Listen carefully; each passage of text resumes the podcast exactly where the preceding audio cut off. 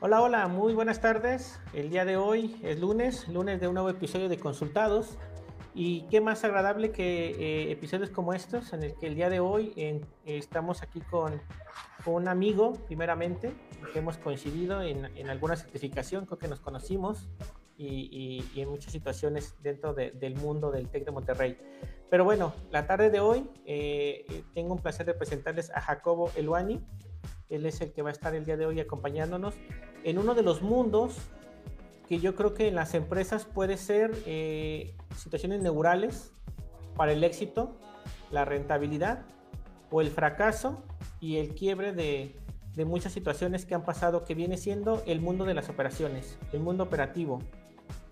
Es una realidad al día de hoy que las organizaciones al día de operar, al día de uno necesitan cada vez ser más eficientes. ¿Cómo lograrlo? ¿Por dónde se empieza? ¿Cómo hacerlo? Bueno, todo eso el día de hoy lo vamos a estar resolviendo con nuestro invitado. Pero bueno, este, él es director, fundador de, de una consultora que se llama Bison. Ahorita se vamos a presentar. Pero más allá de, de, lo que yo pueda decirlos, escuchémoslo directamente de él. Por favor, este, Jacobo, bienvenido. Muy buenas tardes. Muy buenas tardes. Eh, Estamos viendo aquí en pantalla. Cuéntanos, ¿de qué trata Bison? ¿Qué tal? Este, muchas gracias, eh, Miguel, por la invitación.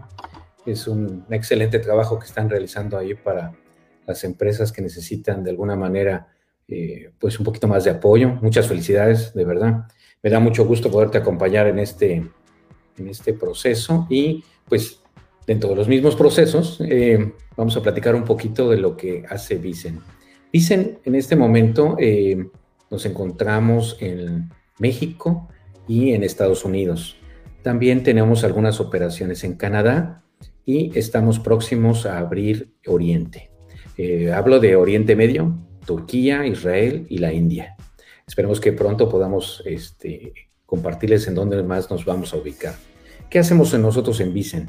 Nosotros nos, nos dedicamos a lo que es la consultoría de procesos específicamente, para lo que es dedicado, los procesos dedicados a las compras, los procesos dedicados al almacén, operadores logísticos, cadenas de distribución, el, modelaje para lo que es un centro de distribución, para la manufactura y obviamente para sistemas de información, proyectos llave en mano, sobre todo para el proceso de diseño y construcción de naves industriales, procesos de servicios al cliente, atención a ventas, impulso de ventas y procesos de calidad.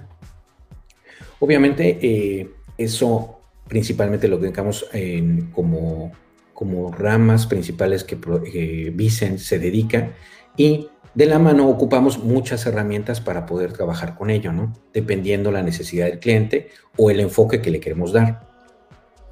obviamente, eh, tenemos algunas necesidades puntuales. Por ejemplo, en este momento tenemos un modelo de trabajo de realidad aumentada. En el trabajo de realidad aumentada estamos tratando de reducir lo que son los tiempos de operación para poder estandarizar un simple procedimiento. Por ejemplo, en el primer cuadro que vemos ahí en la, parte de arriba, tenemos eh, la colocación de un formato, que es la colocación de unas piezas que son necesarias para cambiar una herramienta de la máquina. Ese proceso de cambio de herramienta normalmente le lleva un tiempo a la persona ya adiestrada, siguiendo las instrucciones adecuadamente. Les puede llevar entre unos 2, 3, 5 minutos un proceso adiestrado. Pero, y puede llegar inclusive a más si la gente no está adiestrada. Pero con los procesos de realidad aumentada, nosotros hemos logrado reducir fuertemente esos tiempos de operación a prácticamente menos de tres minutos. En menos de tres minutos las personas logran implementar todos los procesos necesarios. Y véanlo aquí, muy sencillo, va dándole las indicaciones en dónde colocar la etiqueta, dónde pasar la cinta, qué ajustar, y da las operaciones necesarias que debe de conocer la persona que está en ese momento trabajando con la máquina. Y así muchas otras que podemos mostrarles, pero bueno, la idea no es mostrarles necesariamente esa herramienta, pero bueno, tenemos muchas otras y bueno, me imagino que hay un catálogo amplio, Jacobo. Este, pero bueno, eh, sí, sí, sí, igual durante la sesión vamos a estar pasando tus redes sociales o la página de, de ahorita para que te contacten ya si quieren profundizar en este tema. Pero bueno, eh, mucho de lo que hacemos para esta plataforma que, que estamos ahorita compartiendo es ponerle a la gente situaciones reales. Nosotros tenemos el eslogan de que nos hemos fraguado desde las trincheras y eso siempre es algo que, suma para un mundo de, directores o dueños de empresas que claramente comparten el tema o el mundo teórico, pero quieren o les da un poco mayor de certidumbre saber que, las personas que lo están mencionando ya lo han implementado. Ayúdanos un poco, o compártenos. Alguna de las, eh, hablábamos en esta previa a, a, la charla o al programa, de algunas empresas en las que tú has este, participado. Es claro que muchas empresas por temas de secreto industrial, por secretos o por temas dentro de contratos como, como todas, no podemos poner sus nombres, pero danos algún eh, ejemplo. Bueno, me agradaría bastante conocer el ejemplo de la, de la empresa automotriz que mencionábamos antes de, de, entrar al aire. Claro que sí, claro que sí, con mucho gusto. Mira, eh, voy a, para platicar un poquito sobre el mismo tema, el, eh, la búsqueda de estandarizar los procesos o inclusive alinearlos, eh, viene sobre todo por un, por qué. ¿Por qué quiero hacer la, eh, la estandarización? ¿Por qué lo necesito? esa parte de la identificación del dueño, del empresario, del directivo, inclusive de un nivel gerencial, eh, de por qué debe de estandarizar sus procesos, es a veces muy pegado a lo que sería un, un medidor o un establecimiento de algunas métricas que te permiten saber en dónde estás ubicado y que tal vez por quejas, por desviaciones, por desperdicios, por falta de planeación del tiempo o porque la gente está rotando mucho o no, no se conserva en los lugares de trabajo o que tiene muchísimos fallos. Te lleva a poder buscar la manera de estandarizar los procesos. Pero hablemos un poquito en el tema de la que sería una, una empresa que se está desarrollando, por ejemplo, como decías en la parte automotriz, pero eh, empresas que pueden nacer necesariamente, no con la experiencia, sino hay procesos estandarizados para empresas con experiencia, hay que buscar los procesos para empresas que están naciendo y hay procesos para aquellas empresas que han tenido alguna regularidad o irregularidad en el proceso y tienen la necesidad de buscar estandarizarse. Y vamos a hablarlo por etapas. Vamos a ver el caso. ¿Cuándo debo de estandarizar? ¿En qué momento debo de hacerlo?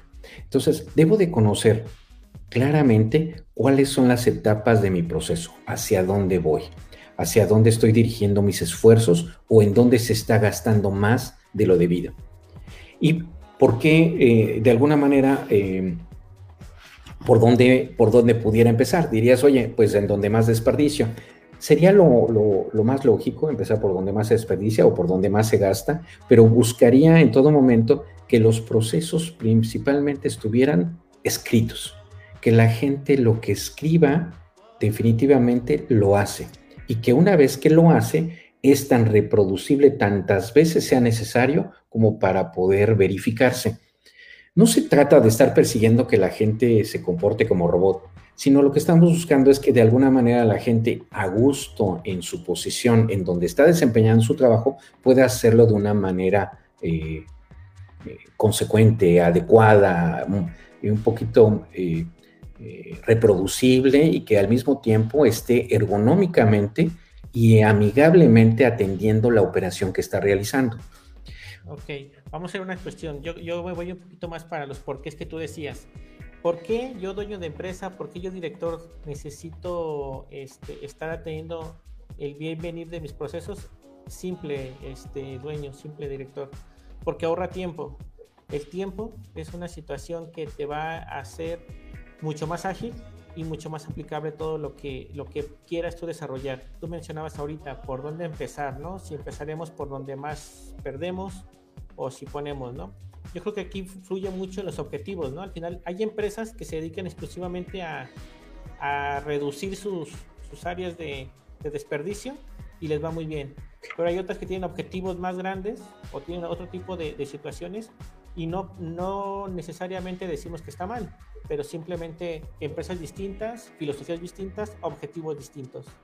Sí, definitivamente. Y dependiendo ese concepto o hacia dónde quiere dirigirse, dirigir sus esfuerzos, es donde viene su propia exigencia, ¿no? Y, ahí va muy bien de la mano la empresa automotriz que estábamos comentando precisamente la exigencia de su cliente hace que sea necesario que sus procesos estén estandarizados, porque necesita que operaciones de costos se lleven a cabo adecuadamente y las operaciones sean tan reproducibles como para que no haya fallos. Entonces hay empresas que tienen muchísima experiencia, pero también dentro de la automotriz hay empresas que no tienen experiencia, que no, que no han tenido la experiencia estandarizada. Y no quiere decir que no puedan sobrevivir o no puedan atender ese tipo de negocios. Pueden hacerlo siempre y cuando vayan haciendo adecuadamente cada una de esas etapas. Por ejemplo, también hay otro tipo de empresas. Vamos a hablar de empresas muy simples, ¿no? Que eh, hablo de simple, que se ve no tan complicado como una automotriz, no porque sea simple su trabajo. Un, una empresa, por ejemplo, que hace coaching una empresa que hace coaching también necesita que sus procesos estén bien establecidos para que entonces la gente pueda atender y aprender bien esos procesos. Por otro lado, una empresa de servicios, que puede ser una empresa que maquila, como el caso de la automotriz, que maquila una parte, necesita que todos sus procesos, tanto el de levantamiento del pedido, entender las necesidades del cliente, establecer los parámetros de la necesidad del cliente, estén bien establecidos para poder hacerlos y, y seguirlos, ¿no? Por ejemplo, ahorita... Eh, a ver, eh, eh, a lo mejor aquí evité yo un, tema importante, decir, te estamos contactando y en este, en este episodio, el día de hoy viajamos hasta Houston, Texas, donde te encuentras ahorita trabajando para una refresquera y, antes de, de siquiera agendar podernos reunir, mencionábamos de los grandes problemas que existen y las diferencias en la forma de operar en el mercado latino, por ejemplo, o sea, del río Barbo para abajo, y de lo que ya son nuestros vecinos del norte, ¿no? Sí, definitivamente.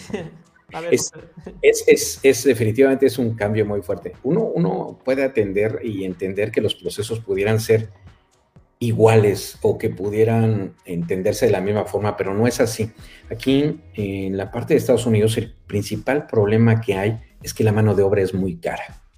Entonces, ya sea que quieras emprender un negocio, o ya lo tienes a medio camino, o ya está estandarizado, ya tienes un tamaño de empresa, lo que tienes que buscar en todo momento es reducir ese costo de mano de obra, reducirlo al máximo. Pero el problema de reducirlo al máximo no es, decir que es quitar gente, sino que desde que estás diseñando un proceso, estás estableciendo cuántas personas van a estar, qué capacitación van a tener, en qué etapas van a encontrarse, cuándo deben de entrar al proceso para hacer efectivos y hacer efectivo su trabajo. Y que realmente vaya dejando el, el resultado que esperas, ¿no? A diferencia de nuestras empresas en México, que muchas veces empiezas con gente y muchas cosas que no puedes hacer automáticamente, las llenas de gente. Y entonces se vuelve una, mala costumbre porque llegas a tener una cantidad de gente enorme en la organización y después tiendes a reducir la organización y genera un, un desaliento inclusive dentro de la misma cuando empiezas a reducir a la gente. ¿Por qué? Por una falta de planeación. Entonces, no quiere decir que aquí en Estados Unidos esté más planeado, sino es tan grande el costo que más vale que esté planeado, ¿no? Y por otro lado, los costos de transporte, ¿no? Hay, mucha gente eh, que ofrece sus servicios para hacer las conexiones entre las, em, entre las empresas. Obviamente porque las distancias son muy largas y el costo de transporte es muy fuerte, el costo del combustible es muy alto, la luz sobre todo. Entonces eso hace que tu proceso lo analices muy bien sobre el costo para que puedas realmente tener ese, ese, avance que esperas y ese eh, pues margen de utilidad que desea el dueño, ¿no? El dueño de la organización. Claro, claro. Mira, aquí hay dos cosas que yo quiero hacer una pausa. Primeramente, que creo que, ayuda mucho a, los polos que hay en estos dos tipos de, culturas, digamos, este, tan, tan cercanas, ¿no? Primero, la motivación. Al final del día, el, el mercado, el, sajón, el mercado de Estados Unidos es planificado por lo que le puede costar. Al final del día, sabes que la mano aquí es eh, mi mano de obra, el colaborador, la participación, la interacción humana, sinónimos que se nos puedan venir a la mente, tiene un costo elevado, déjame planificarlo para que no se me dispare como tú decías, en estas armadoras o en este tipo de, en muchos giros, donde un centavo, diez centavos, un dólar es, es el, diferenciador entre el éxito de un ejercicio o no. Eh, y acá de esta forma, ¿no? Que al final es contrata mucha gente y, y luego vemos qué hacemos con ella, ¿no? Al final del día, la motivación es un tema importante. Pero dos, eh, yo eh, decía hace un momento, ¿no? Los procesos, los hábitos ahorran tiempo hacerlo y tenerlo por escrito siempre es este, lo, lo ideal, pero también importa mucho cómo los expresas. Eh, no nosotros al final del día, y es una crítica que he hecho en otros programas aquí, como latinos somos muy emocionales. Me vio feo, es que así no se piden, es que no sé qué, de estas cuestiones que a veces eh, acaban siendo un poquito este, eh, irrisorias para, para gente como, como son los sajones, los alemanes sobre todo. Pero al inglés es al revés, el revés, el inglés, incluso el lenguaje del inglés, pues es más técnico, es mucho más fácil. ¿Cómo te toca a ti lidiar eh, en estas empresas donde al día de hoy eh, un proceso, empresas ya muy evolucionadas, se tiene que optimizar aún un proceso que tú ves en papel ya está bastante delimitado, bastante pulido? Sí, mira, eh, prácticamente he tenido la oportunidad de trabajar con empresas aquí en Estados Unidos y con empresas europeas. Por ejemplo, a aquí en Estados Unidos hay muchas personas de diferentes culturas. No necesariamente son americanos. Hay de, todas partes del mundo. En donde estamos en este momento trabajando, armando un proyecto muy grande, tenemos prácticamente 11 países. Entonces, hay que convivir con todos en toda esa cultura mixta, tratar de entendernos. Y entonces manejamos un modelo que se llama eh, grupos disfuncionales. En ese modelo de grupos disfuncionales hacemos un análisis de las personas. Hacemos primeramente una, una búsqueda de ver qué tipo de personas son y de alguna manera cómo son su liderazgo y su manejo dentro de la organización. Ahí implementamos una metodología muy interesante te voy a enseñar aquí algo que traiga por aquí. No sabía si me ibas a preguntar eso, pero de una vez vine preparado. Ah, muchas gracias. aquí en este momento, bueno, ahí les, les, enseño. Hacemos un análisis de las personas, ya después les puedo dar un poquito más a detalle. Este, Están apareciendo aquí tu red social. Eh, a Jacobo lo van a poder localizar por LinkedIn. Igual si alguien quiere un poco más específico que les comparta el material eh, hasta donde sea posible, envíenle un mensaje, contáctenlo por, por la red social. Perfecto. Mira, y aquí eh, prácticamente mostramos eh, un análisis de la persona, de sus características, de su liderazgo, cómo puede eh, manejar sus, fuerzas impulsoras, que lo impulsan a comportarse así, sobre todo el comportamiento. si uno comprende los comportamientos de las personas, inclusive dentro del equipo, ya sabes que a Miguel, por ejemplo, tienes que hablarle de cierta forma, y a Jacobo le tienes que hablar de otra forma para poder dirigirte con él y manejar mejor la situación. Entonces eso evita conflictos y la gente puede comunicarse de mejor manera. Habilitar a los equipos de trabajo en las formas de comunicación es lo que mejor nos ha resultado para poder implementar un proceso. Si no trabajas con la gente, el proceso al final lo tiene que hacer una persona. Como ya les dije, si el problema no es reducir la gente, sino hacerlo bien y planearlo bien. Entonces, tienes que trabajar adecuadamente con la gente, formar a la gente, saber cómo va a dirigirte con ellos para que te dé el resultado. Porque al final, al cabo, lo va a llevar la gente, a menos que lo estudias completamente por robots. Pero solo en la automotriz, la más grande es la que tiene los robots. La mayor parte tiene gente y hasta ahorita la mayor parte de los procesos son con gente, inclusive los software, ¿no? Hay que manejarlos, alguien tiene que programarlos y hay que dirigirse a ellos a que construyan un software.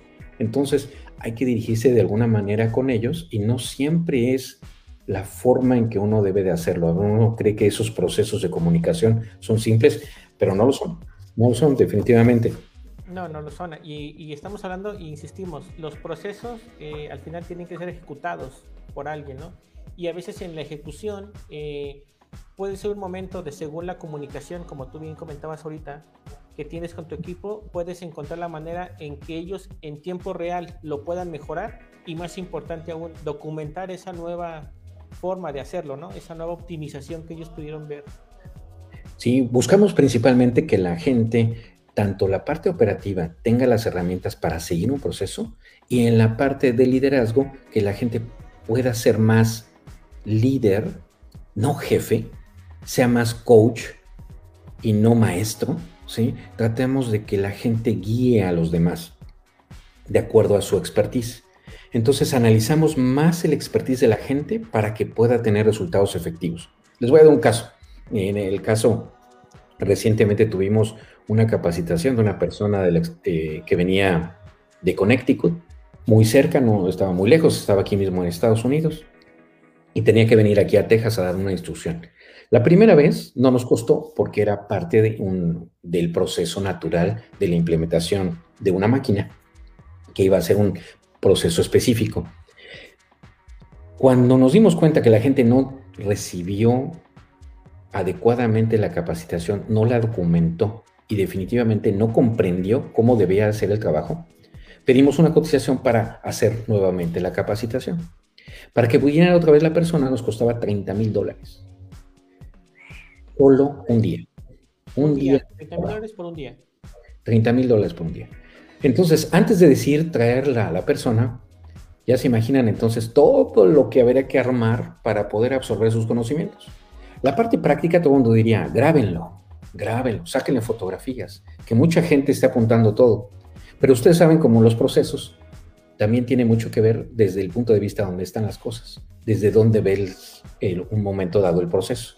Si te toca ver, por ejemplo, eh, desde, por decir algo, si toca ver desde la esquina de la máquina, tú vas a saber que la máquina se armó de una manera. Y puede ser que desde el punto de vista de ese, desde ese lugar tú veas algo que los demás no ven.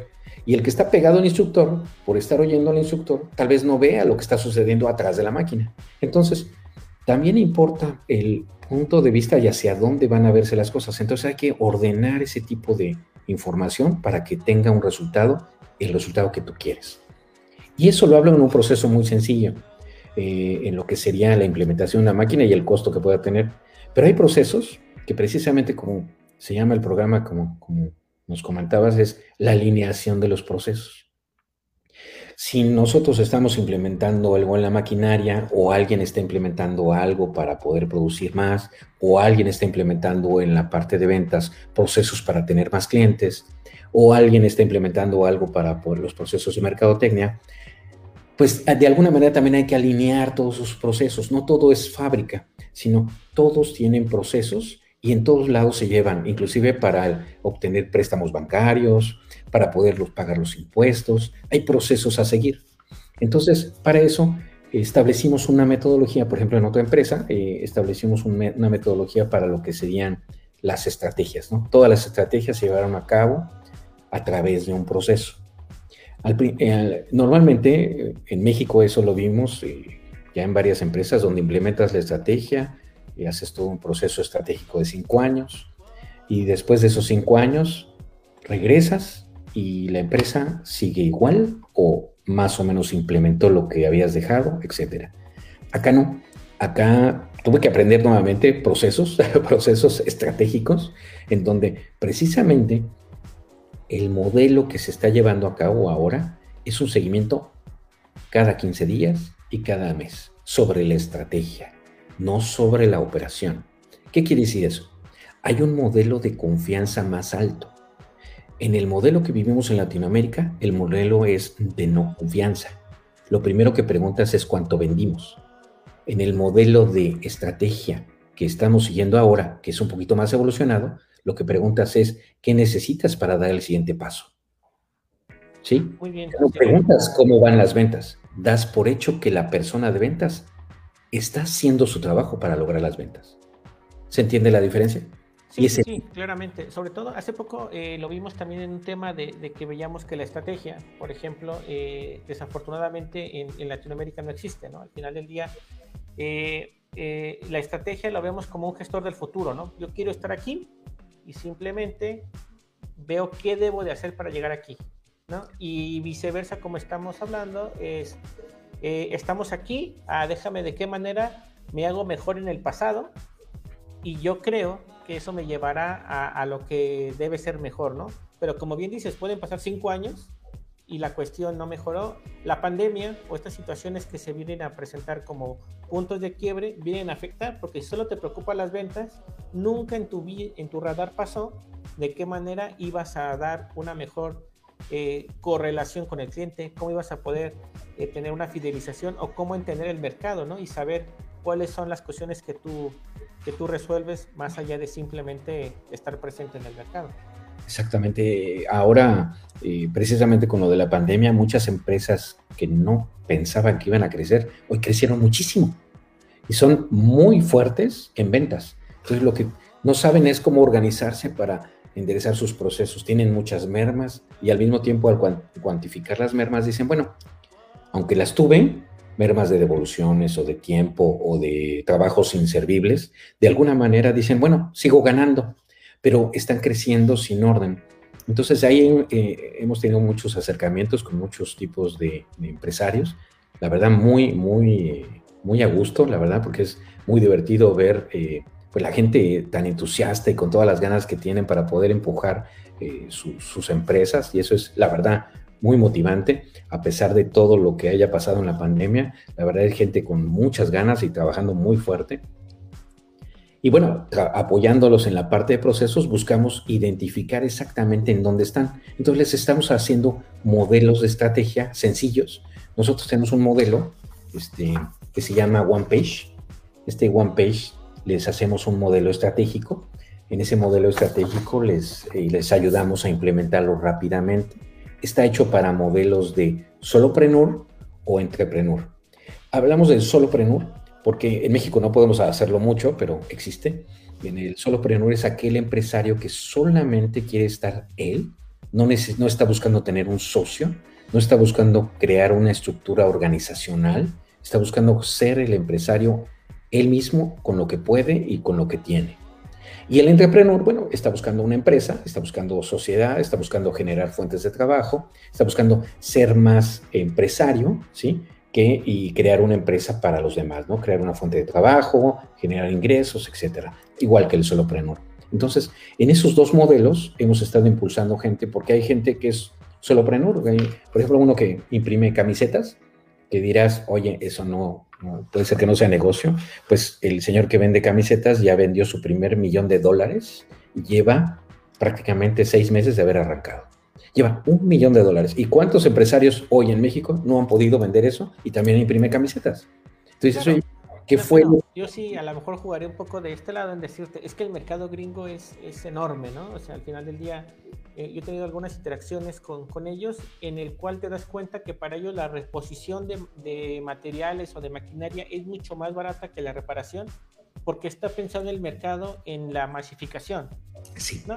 Pero también no dejamos de lado que tienes una estrategia, una estrategia puntual y clara es la que te va a hacer. Eh, para los que nos escuchan, eh, siempre les comparto, estrategia la tienes que visualizar desde el lado de que tú quieres competir no cómo te quieres hacer mejor. Eso es el modelo de negocio. Una estrategia es decir, mira, yo tengo este competidor, llámese, todos los, las empresas tienen el Walmart de su categoría, ¿no? O sea, el, Uber de su categoría, estos dragones digitales que, existen, ¿no? Tienes que ver y decir de qué manera le vas a competir. Eso, esa respuesta que tú obtienes o lo que tú defines para hacer eso, eso es la estrategia.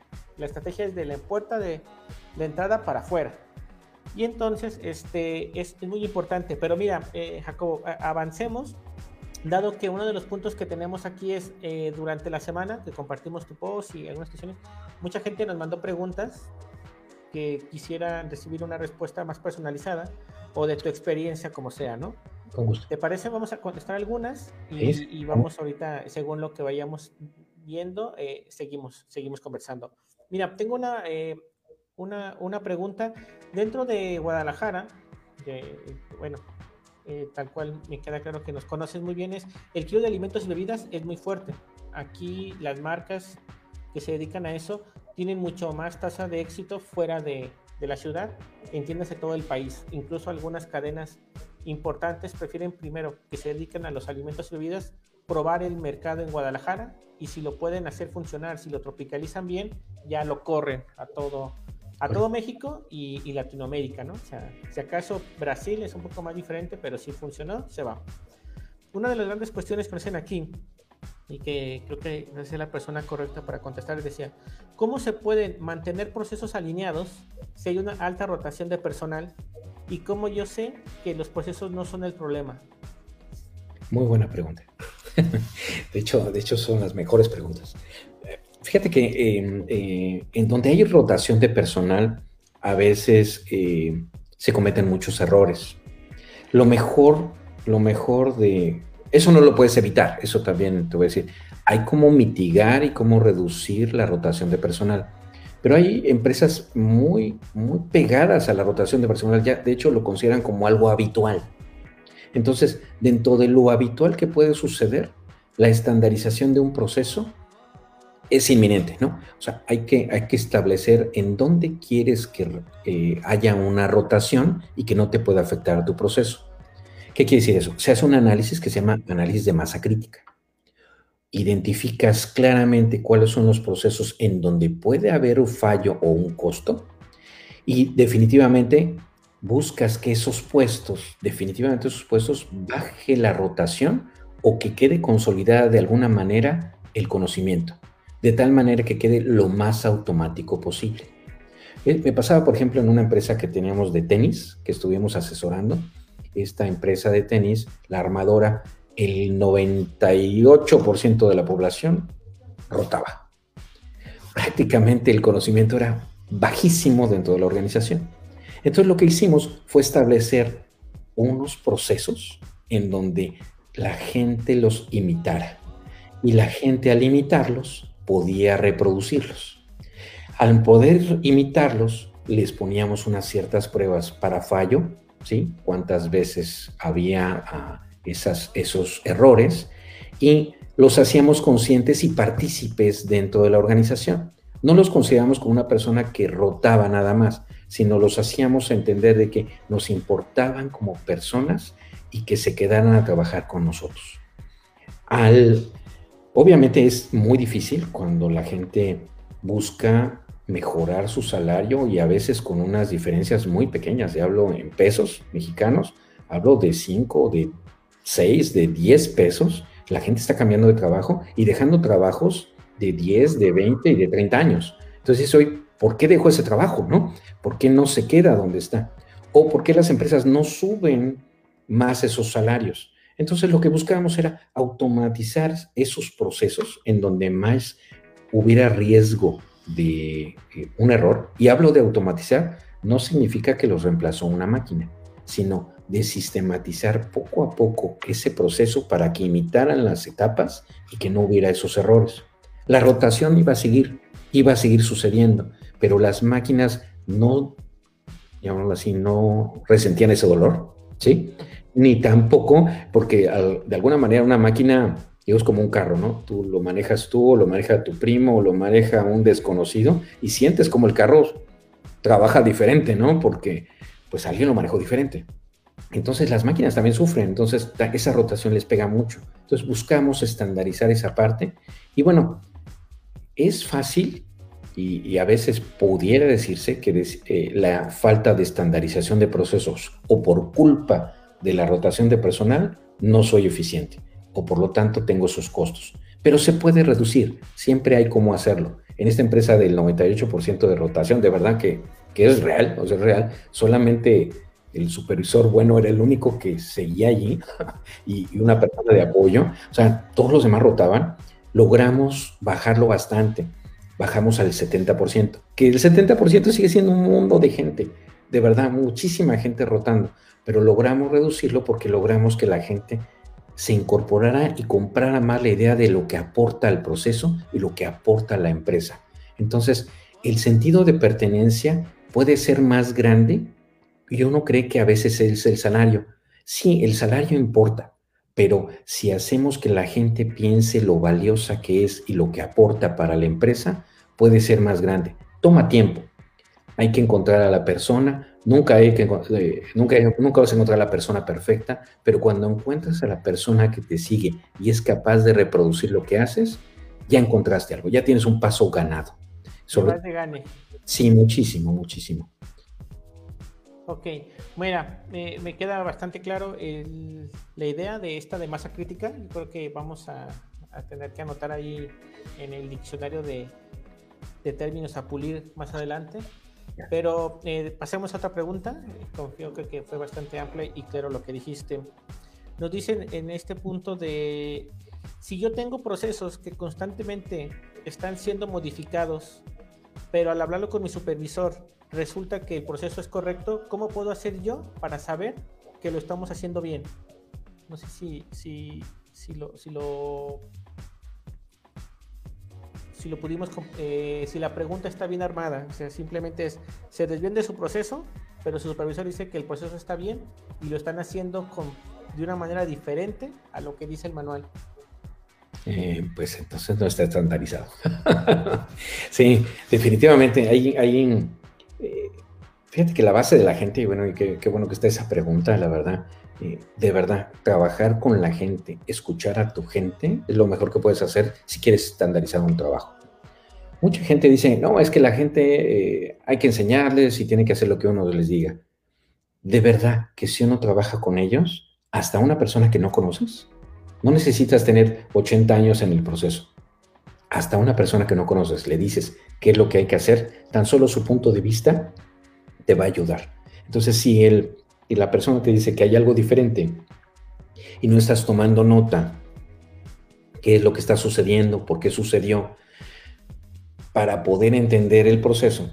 No quiere decir que sea una ceguera de taller del supervisor, pero pudiera ser interesante que pudiera observar un poquito más allá qué es eso que está sucediendo o qué le quiere decir la gente, para que entonces pudiera encontrar las frases adecuadas para poder contestarlas. ¿Por qué? ¿Por qué hablo de las palabras adecuadas? Hay veces que los procesos sí pueden tener variaciones y pueden tener algunas variaciones que haga que la gente le despierte la inquietud de que está haciendo algo mal. Pero esas variaciones deben de ser medidas y deben ser conocidas para que entonces la gente entienda por qué es eso que dices que varió, por lo tanto puede seguir adelante. No hay como usar algunas ayudas visuales, de verdad, para poder entender esas diferencias. Por ejemplo, me pasó una empresa de plásticos. La empresa de troqueladora saca, cada vez que estaba sacando una pieza, eventualmente sacaba una pieza que tenía una característica diferente al momento del, desmoldeo. Esa característica que tenía en ese momento eh, la percibía el operador y decía, oye, cuando se desprende, está dejando esta marca en el producto. Y, el, supervisor decía, no pasa nada, está completa, cumple con las especificaciones, tiene el peso, esa raya es imperceptible, no, el cliente no le importa. Pero con cierta regularidad. Y lo que observaba el operador no era un desgaste, o mejor dicho, no era un problema del producto, era un desgaste de la máquina y era el resultado de que la máquina estaba pidiendo un ajuste, un ajuste del dado para poder hacer la pieza. Entonces, la falta de observación adecuada en el tiempo adecuado hizo que tuvieran que hacer un dado nuevo posteriormente, porque al final esa pieza estaba rozando con otra y al momento de seguir rozando, hubo el momento en que ya no funcionó y quedó sellada la máquina y ya no abrió. Y en ese momento, pues es una catástrofe aquel que hace plásticos, ¿no? Ese que hace plásticos ya se quedó pegada al dado y ya no salió y fue un pequeño desajuste. Empezaba con una pequeña marca observada con el operador, pero también hubo un momento en que no se midió más allá. Es, es, interesante. Hay que convivir mucho más con la gente para, no importa qué tan automatizado esté el proceso, la gente observa mucho. Hay que escuchar, entender, ayudas visuales, hay que analizar. Eh, es, una invitación, obviamente te tiene que gustar mucho el análisis de los procesos, puede sucederte también en las ventas, ¿no? Claro, claro. Mira, tenemos otra que esta sí, creo que es el eterno dilema de, temas operativos. Dice, si voy a fusionar mi área de operaciones y de control de calidad, ¿a qué de las dos le doy mayor jerarquía? Ah, esa es una muy buena pregunta. tengo una respuesta, pero la voy a dejar al final, a ver si coincide contigo, Jacobo. Sí, fíjate que eh, me he encontrado con empresas con muchas características. Mira, precisamente una empresa donde, en la que estamos en este momento, la embotelladora, es, eh, es una empresa de copacking. Aquí la maquiladora se le dice más copacking. Entonces el copacking eh, es un proceso como tal en el cual se absorben los requerimientos del cliente y se implementan en la fábrica. Ya sea que con la maquinaria que necesitas o compras una adicional o el cliente te da alguna, pero tienes que seguir algunos requisitos. Entonces, al seguir los requisitos, tú dirías, bueno, un copacking o una maquiladora realmente es una ensambladora. Arma el producto, lo pone todo junto y avanza. Efectivamente, si tú sacas un producto ensamblado adecuadamente en el tiempo que te piden, con el costo que te piden, dirás, es una empresa que le debo dar más peso a la producción. Pero si las características de calidad son más fuertes y el impacto del producto puede ser más grande, la calidad deberá ser más importante. Vamos a poner el caso. He tenido la oportunidad de trabajar tanto en alimentos como en farma. Entonces, si tú dices, oye, es un producto que te importa más que salga rápido y en costo o que tenga la calidad. Y hablando de farma y alimentos, pues más vale que tenga la calidad, que, que, que, salga rápido. Y dices, oye, es que Pharma pues, puede pagar porque cobra, tiene unos costos muy altos. Y, sí, tiene costos muy altos, pero, y márgenes muy altos, sí, pero las cosas cuestan muy caras. Y en la parte de alimentos también. Es un humano el que va a recibir el producto. Entonces, más vale que salga con la calidad que necesitas, exactamente como el cliente lo desea. Porque obviamente una intoxicación de alguien por algo que no se hizo adecuadamente, ya seas el fabricante original o el copacking, el, el maquilador, pues imagínate el riesgo y el impacto que aquí es el mundo de las demandas, ya se imaginarán los impactos. ¿no? Entonces, vámonos a otra empresa, dices, eh, vamos a la que te decía de plásticos. En la empresa de plásticos, dices, oye, esa rayita no importa, el cliente no le importa. Puede ser que no le importe y tienes el producto a tiempo, pero llega el momento que si ese plástico tiene que ver con una parte automotriz y ese plástico quiebra alguna otra parte o sostiene alguna otra parte, pues entonces al principio parecía que no era importante la calidad. Y ya escucharás muchos motivos y se oyen mucho en México y en todo el mundo. ¿Cuántas veces hacen un recall de un auto para cambiarle alguna parte? Y, se hace un recall porque mucho tiempo después te das cuenta que esas piezas no estaban como tú querías. Las pruebas de desempeño toman mucho tiempo. El desarrollo de un auto toma mucho tiempo. Desde lo más lento que he visto, son dos años, y lo más, eh, perdón, lo más rápido dos años y lo más lento como ocho años en desarrollar una parte. Entonces, imagínense todo ese trabajo y que todavía falle, porque en el desempeño todavía falta eliminar ese punto. Entonces, en la fusión, ¿qué debería hacer? De acuerdo al giro, yo concentraría, eh, si el giro tiene mucho que ver el requerimiento del cliente, me concentraría mucho en la calidad. Vale mucho la calidad del trabajo que entregas vale más que entregarlo rápido o que entregarlo el mejor costo. El trabajar el mejor costo y te entregarlo rápido tiene que ser algo inminente dentro de la organización. Pero entregar algo mal sería desastroso, ¿no? Sería completamente desastroso porque lo entregas tarde y aparte mal. O lo entregas eventualmente siempre bien, pero todo rechazado. Entonces, la calidad yo creo que es algo que eh, se ha esmerado mucho en México. Creo que todo Latinoamérica ha trabajado mucho en ello. Se ve mucho aquí en Estados Unidos, no crean, ah, de repente hay cosas que tienen sus oportunidades, pero sí hay que buscar definitivamente que la calidad de los productos o servicios sea lo mejor. Primero la calidad antes que la, parte de producción. Yo le daría ese peso, digo, sin conocer más allá de la empresa. ¿no? Pues sería muy importante igual pues, eh, que te contacten, igual yo creo que hay las particularidades de cada empresa y más allá del eterno dilema calidad versus producción, que, vaya que es eh, eh, algo ya eh, conocido por muchos, es cuál es tu necesidad, ¿no? ¿Cuál es el objetivo? como bien dices, si la calidad siempre va a tener un mayor beneficio a largo plazo, pero también, ¿no? No vamos a dejar de segundo lado otras, otras cuestiones. Pero bueno, este, como una de las dinámicas que tenemos aquí en el programa, que hacemos el cuestionamiento a todos nuestros invitados, es eh, en tu mundo profesional, todos tenemos este, ciertas ambiciones. ¿Tú a qué empresa tomarías como un logro profesional que te llamara para pedirte una asesoría? ¿Qué empresa? Em, prácticamente no tengo un sesgo como tal de qué empresa. Em, me he enfocado mucho en el crecimiento de las empresas. Creo que eh, ese es el principal punto en donde me he enfocado.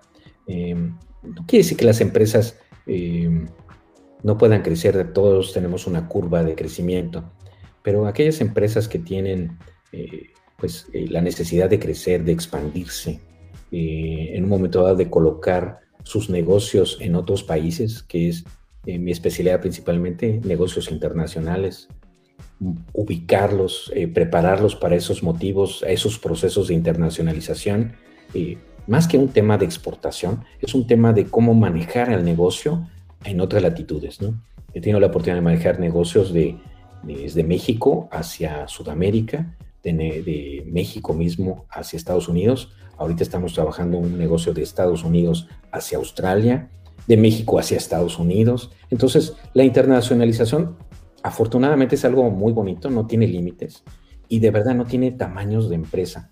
Lo que importa mucho es que el empresario quiera crecer. Esa es la búsqueda del tipo de negocio en lo que estoy enfocado principalmente. Aquellas empresas que quieran crecer, ya sean solopreneurs o entrepreneurs, que facturen más de un millón de dólares para que puedan pagarme. No, no es cierto. Sí, no, sí, claramente. no, definitivamente para que tengan una, un impulso adecuado y les hacemos un assessment, vemos la manera en que podemos ayudarlos y la presencia que estamos buscando en colocar en varios lugares, como les decía, en Medio Oriente. Eh, dirías, oye... Medio Oriente, eh, yo te soy eh, en el tema de la, de la, aeronáutica, por ejemplo, claramente el petróleo es, conocido por todos, pero ¿qué industrias están empujando ahorita actualmente de manera fuerte en, en Medio Oriente? Te, vas, te, vas a, te vas a sorprender un poco, pero fíjate que los negocios que están moviéndose ahorita tienen mucho que ver con la música con el modelaje, con el coaching, con el manejo de la meditación, con el manejo de liderazgo, muy pocas maquiladoras. Realmente hay mucho negocio, eh, por ejemplo, en Turquía, de crear fábricas de muy buen nivel. Están creando fábricas de construcción de maquinaria muy buenas. En la parte de Israel, la integración de equipos de trabajo para hacer comunidades más eficientes. En la India, principalmente, la fabricación interna. La fabricación interna se está volviendo una, parte fundamental. Ahora son los, las personas que más personas hay en el planeta. Ya tienen 1.500 millones. Su crecimiento es impresionante. De hecho, eh, al cerrar este 2020, cerraron como la séptima potencia económica mundial. Y para cerrar el 2025 van a cerrar en la tercera potencia económica mundial. Aún con la sobrepoblación, tienen un sesgo muy fuerte también entre economías, pero vamos a darles un ejemplo muy sencillo. Aquí en Estados Unidos, por lo menos eh, a, voces del país eh, como tal, hay más de 200 millones de personas con muy buena posición económica. En la India hay 500 millones. De entonces esos 1.500 millones de personas, hay 500 millones de personas, de familias, muy bien económicamente. Entonces, dices, oye, ¿valdrá la pena hacer negocios por allá? Sí, sí, definitivamente. Aprecian mucho nuestro trabajo, el trabajo latinoamericano. Les gusta mucho el trabajo americano. Yo creo que tienen mejor las tradiciones americanas en la India que aquí. de hecho, las siguen perfectamente, de verdad, lo, de verdad, hablan, la mayoría habla dos idiomas, definitivamente hablan muy bien inglés, lo usan diariamente. Ah, el hindi realmente lo usan poco como una parte de tradición, o realmente porque no, mm, mucha gente lo habla, obviamente, pero el inglés es un, es es un lenguaje natural. Entonces, prácticamente internacionalizarse, manejar el inglés, puede ser algo muy interesante. Las empresas que quieran mover esas latitudes, hay cómo ayudarles, hay cómo impulsarlas. Hay procesos, como todos. Ahorita estamos, eh, vamos a ir a apoyar a una empresa pronto, a México, en donde quiere manejar una salsa. Ya no les digo más, pero ya después se enterarán. Va a ser un proceso muy bonito. La empresa hoy es de dos por dos, dirían cualquiera, cualquiera que no tenga visión, pero la empresa pues tiene por lo menos unos 10 kilómetros de largo por 10 kilómetros de ancho y una expansión por lo menos, no sé, por lo menos unos 100 países, con la visión que tiene en este momento. Entonces, puede ser un gran logro, obviamente hay que impulsarlos, no, no, no les digo este, que solo la costeña o que solo algunas otras marcas por ahí conocidas van a lograrlo, ¿no? También hay empresas pequeñas que tienen una, imagen muy, muy clara. Entonces, la verdad es que no hay un tamaño de empresa, no importa dónde estén, lo vamos a, vamos a buscar donde, cómo apoyarlos. Creo que desde aquí es un foco muy interesante, por eso nos movimos por acá. Eh, hay mucho trabajo aquí, hay muchísimo que hacer. La gente tiene muchas ganas de trabajar y no son necesariamente americanos, hay de todas las nacionalidades, todo mundo quiere crecer. Obviamente la, competencia no es fácil, es muy difícil. Hay gente que hace lo mismo que yo, miles de personas hacen lo mismo que yo. Lo importante es cómo haces diferente tu trabajo, cómo lo haces mejor para que te valore. Y siempre pensando en ayudar a los demás. Excelente, excelente Jacobo. Mira, me quedo con esa parte. Siempre va a haber mil y un personas que hagan lo mismo que tú, pero lo que uno debe de hacer siempre tiene que estar bien hecho, ponerle el extra y no dejar de lado la, situación de la empatía, ¿no? Cómo podemos apoyar a, lo más posible. Pues mira, eh, Jacobo, te agradezco. Eh, muchísimo, te mando un saludo hasta Houston. Confío en que pronto nos, nos vedamos ver en persona y, saludarnos. Y agradecerte mucho este, tu tiempo, sé que es valioso. Y vuelvo, sigo compartiendo aquí tus redes sociales para que cualquier persona que nos haya visto, que tenga alguna duda en específico o ver material que les puedas compartir, te busquen directamente. Muchas gracias, Miguel. Muchas gracias por tu tiempo y por la oportunidad de platicar con tu público. No, no, no, a ti. Y bueno, a todos los que nos ven, la próxima semana eh, en este eh, mismo escenario tendremos ahora eh, ventajas o vamos a hablar de cómo llevar tu marca a Europa de una manera segura. A lo mejor hemos escuchado mucho acerca de registrar tu marca en cada país, el tema de que viene siendo el Acuerdo de Madrid, situaciones así del INPI de cada lugar. Bueno, la próxima semana tendremos con nosotros desde España una, una conocida de, de a Susana Fernández, con la que hablaremos este y todos los temas que nos conllevan de cómo ir de manera segura a, Europa. España, por temas de lenguaje, por temas culturales, es una de las primeras puertas que todas las empresas tocan en lo que es su expedición a la conquista europea. Pero bueno, lo vamos a hablar de una manera bastante amena con Susana. Y a todos ustedes agradecerles, dejen sus comentarios, dejen sus preguntas, quieran que resolvamos la siguiente semana y nos estamos viendo. Un gusto, muy buena tarde. Hasta luego, Jacobo. Hasta luego, que esté muy bien.